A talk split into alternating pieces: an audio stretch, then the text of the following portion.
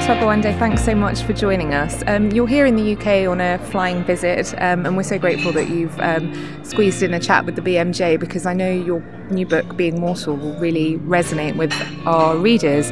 Um, it tackles some big issues, some of the biggest issues, and on the front cover it says aging, illness, and what matters in the end. Um, so, what led you to want to talk about those issues? Um, I think it was in some sense, my feeling of lack of competence with um, patients whose problems I could not fix. You go in, especially as a surgeon, your training um, is out of wanting to understand disease, understand how people experience it, but then to be able to fix it. And of course, we all experience in practice, but don't have a lot of training in how to deal with the unfixables. Um, chronic illness where people are only getting worse, frailty, um, and then, of course, terminal illness. Uh, I found that in my practice, I was often uh, faced with a patient who, you know, the choice was, well, could we just do this one more thing? There was always this one more thing we could try. Um, and the alternative felt to the patient and sometimes to me like failure, giving up. And I knew that wasn't the way we should think about it, and um, uh, but that didn't mean I knew how to how to uh, pave the path that allowed for the best possible outcome under the circumstances. And then you add to it that along the way, my father, who was a surgeon, was diagnosed with a brain tumor himself and um, an astrocytoma in the brainstem and spinal cord, and we knew he would be on a path where. You know, we'd have to navigate surgery, radiation, chemotherapy, but not want to sacrifice priorities that were important to him. And, uh, and so the process of writing the book was my investigation of how should I be practicing differently, and how um, how might we take care of my father? What might he do differently? Okay. And the book draws attention to the medicalization of sort of society, kind of wider problems of society like aging and death, not problems but issues of society. Um, and there are kind of a number of reasons why we've ended up in this place, which you, talk about in the book. And one of those is accepting the limits of, of medicine um, and recognizing what medicine can do. And is that something you felt in your own practice and others that you saw, perhaps in your experiences with your father, that that people weren't able to kind of recognize those limits and, and say when when it was time to not do that one more thing? Um, Yes, yes. Uh, it was always, there, there, are many forces the patient, the family, your anxiety as a doctor yourself pushing in the direction of doing just that one more thing. We, um, you know, prognosis is an uncertain science, and we're often optimistic. We have great, great confidence in our abilities. That's why we become doctors. and um, uh, but but there is this pattern of, uh, as you as you noted, the medicalization of mortality. over the last 50, 60 years, it, it is quite a dramatic change. You know, in the 19 around 1950, the majority of people died in their home, um, and that's in part because if they became seriously ill, there was real doubt how much medicine would have to offer. Half a century later, we can offer a lot. Um, and the result is that now 80% die in institutions in the UK, uh, 60% die in the hospital, another 20% in care homes. It's a very small percentage who actually uh, seek and obtain hospice care. Um, those who die in institutions, it's often, you know, where we are uh, providing, you know, that one step more intensive care, ventilator um, uh, dependence, um, and not recognizing that uh, that we're often um, increasing complications, shortening lives by going for that fourth round of chemotherapy, doing that last ditch operation, um, and uh, and are not um, being very effective in dealing with the anxiety of our patients and families, which is a very normal reaction for, for them as they go through these experiences.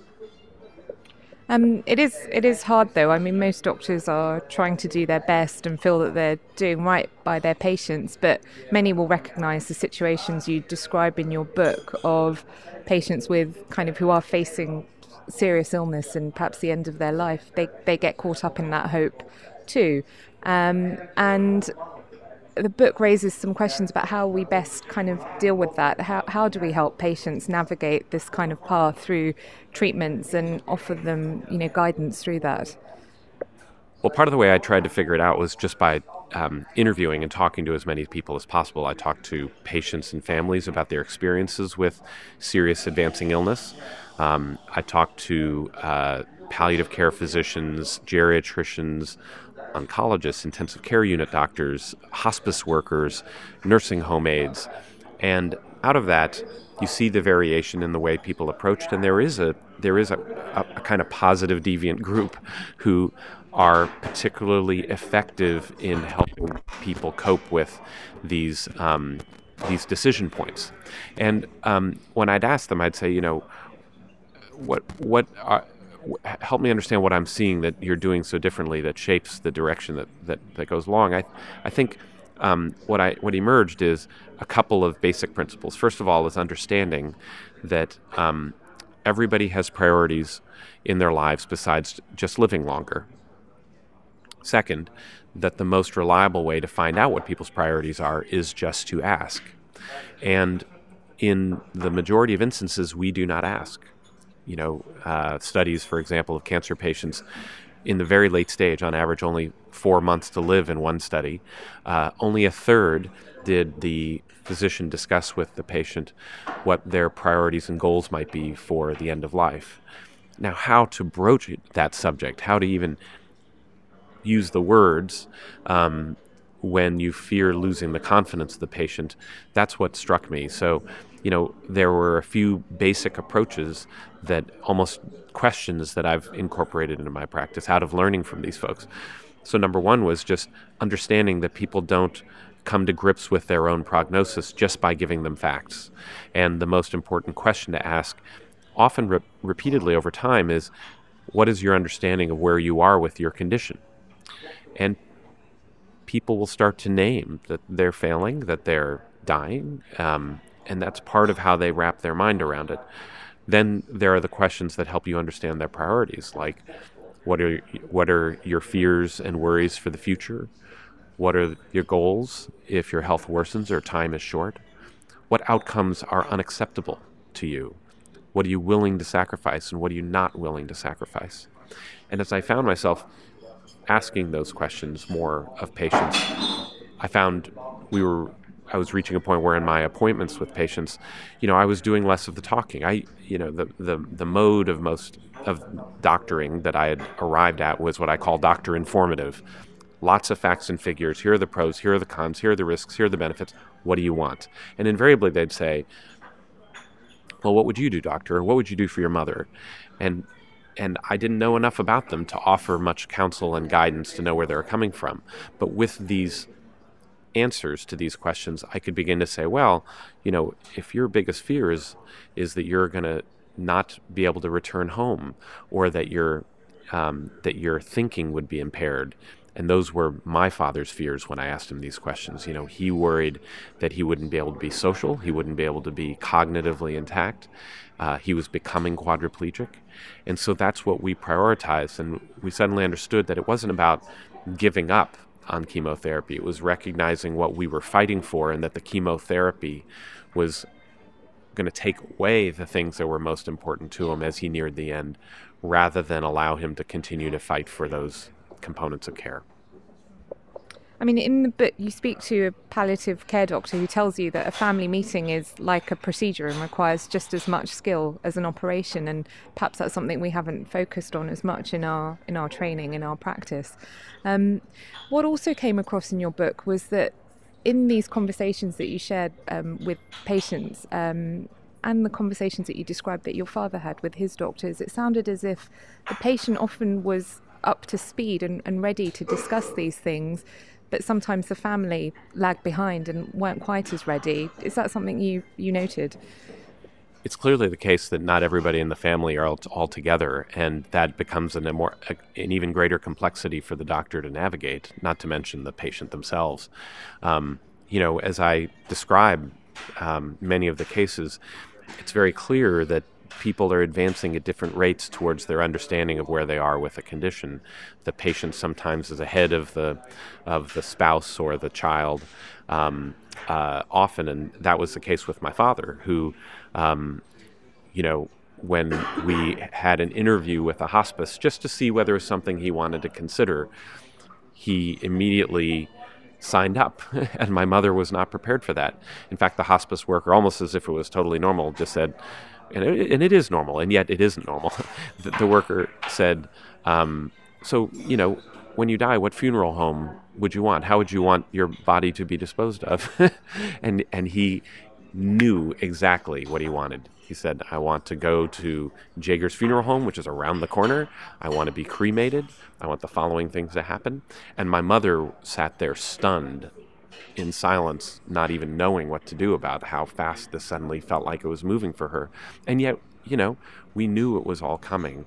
The capacity to ask questions and to constantly allow the patient to guide what they're ready for they're the most powerful person for bringing the the rest of the family around, and often the doctors around, um, and they're your ally. Now, sometimes you have severe denial.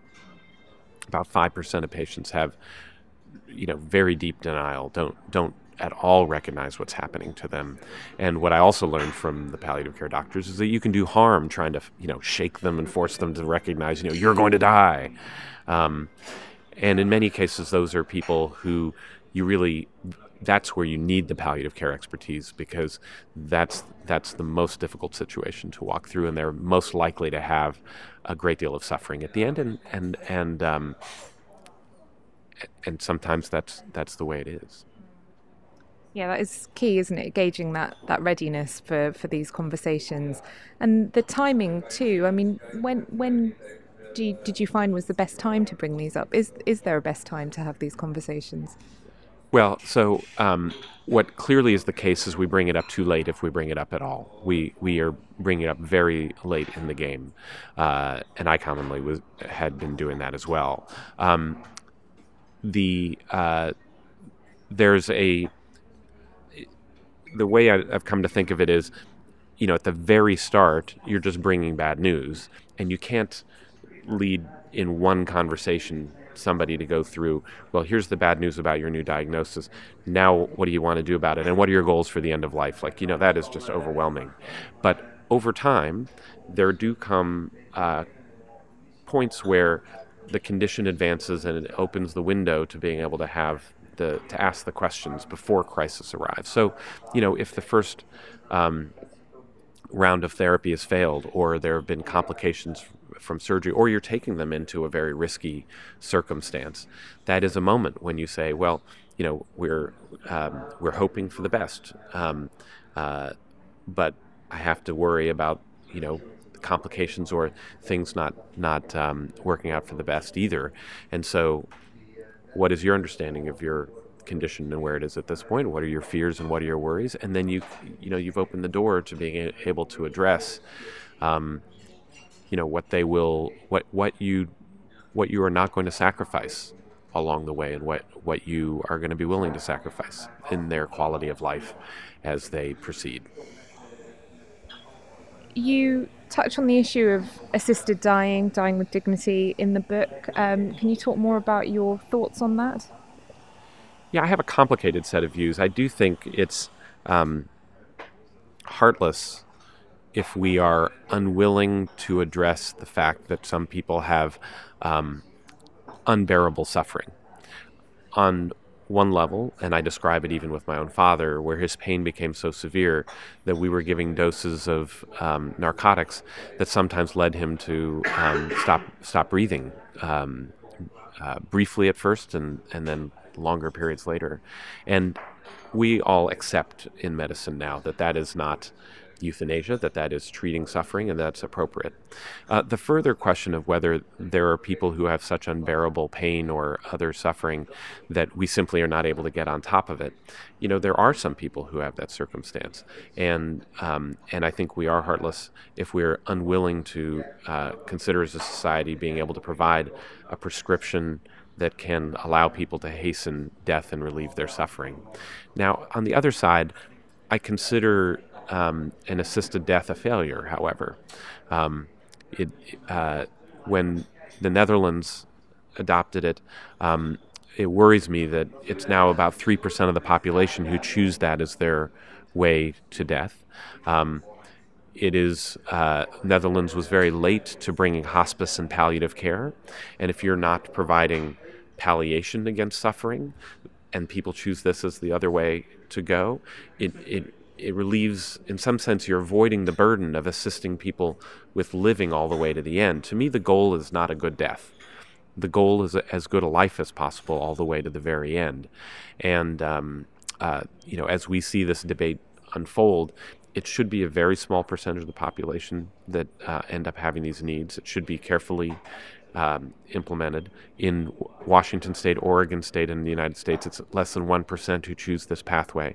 And what's interesting is that when people get their prescription, only half use it because it's often relief enough to know that the option is there if their suffering should become unbearable.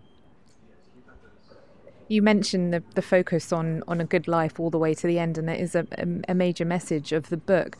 You mediate on, on what a good life is in the book. Can you tell us what you came to understand by what a good life is from your research in the book, from your experiences? Well, so um, yes, there are a couple of things. Number one is that the focus on um, uh, assisted death also highlights the point that it, that it only is about this final moment at the end, and what in fact is happening over time as you struggle with illness or frailty is that you have many weeks, months, sometimes years of dealing with diminished capacity. And um, we don't have a viewpoint in medicine beyond the fact that a good life is one that's healthy and independent. Um, and so we struggle with what we're actually fighting for for patients when they're not healthy and no longer capable of being independent anymore. We have a very narrowed view. Um, I was very influenced by a range of research, including some work by a Stanford researcher named Laura Carstensen, looking at how people's um, uh, lives change as they age and or as they face serious illness in their life. And um, one of the things is that um, even though as people age, they become less healthy and more disabled, they actually are happier as time goes on. It's a group of people who have lower levels of anxiety, lower levels of depression, um, higher um, likelihood of feeling calm and at peace in their life. They tend to have a narrowed circle of social life, um, but a very deep concern to be deeply connected to that narrower circle of people. Um, they're less acquisitive and focused on achieving and getting things. um, and their priorities change. Their priorities become um, ones that, even though they um, may be in a wheelchair, may need some nursing care for part of the day or all of the day, they do have purpose and goals. And um, our emphasis that, you know, as you face needing help of nursing and, and other conditions, that safety and health come first actually leads to sacrificing things that people find really important to their lives you know, I, I give the example of um, our medically prescribed diets of, you know, pureed food for the Alzheimer's patient. And then I see in these nursing homes, you know, in one case, an Alzheimer's patient in their 80s who's hoarding cookies, like this one joy they have in life, and they're not allowed to have it. And, um, and they're living in an institution that can't recognize that that is really important, that's so focused around safety that it actually comes to resemble a hospital um, built around a nursing station. I visited um, places that um, redesign themselves to be built around a kitchen, just like a home, and the the um, residents could go to the kitchen and open the refrigerator and take out anything they wanted, and and that was controversial because you know, suppose a diabetic goes to the refrigerator and takes out a soda, or that Alzheimer's patient goes in there and takes out a cookie. You know, that there was a, a great phrase that uh, that um, one of the reformers said to me. They said that safety is what we want for those we love, but autonomy is what we want for ourselves. And so, you know, understanding that ultimately it's not just the joy of small pleasures like eating or others. Um, people have loyalties in their life, things that they live for that are bigger than themselves. Those could be their family. It could be an animal they're caring for, and I describe a nursing home that allowed people to own their own pets. um, and what a dramatic effect that had on people's lives.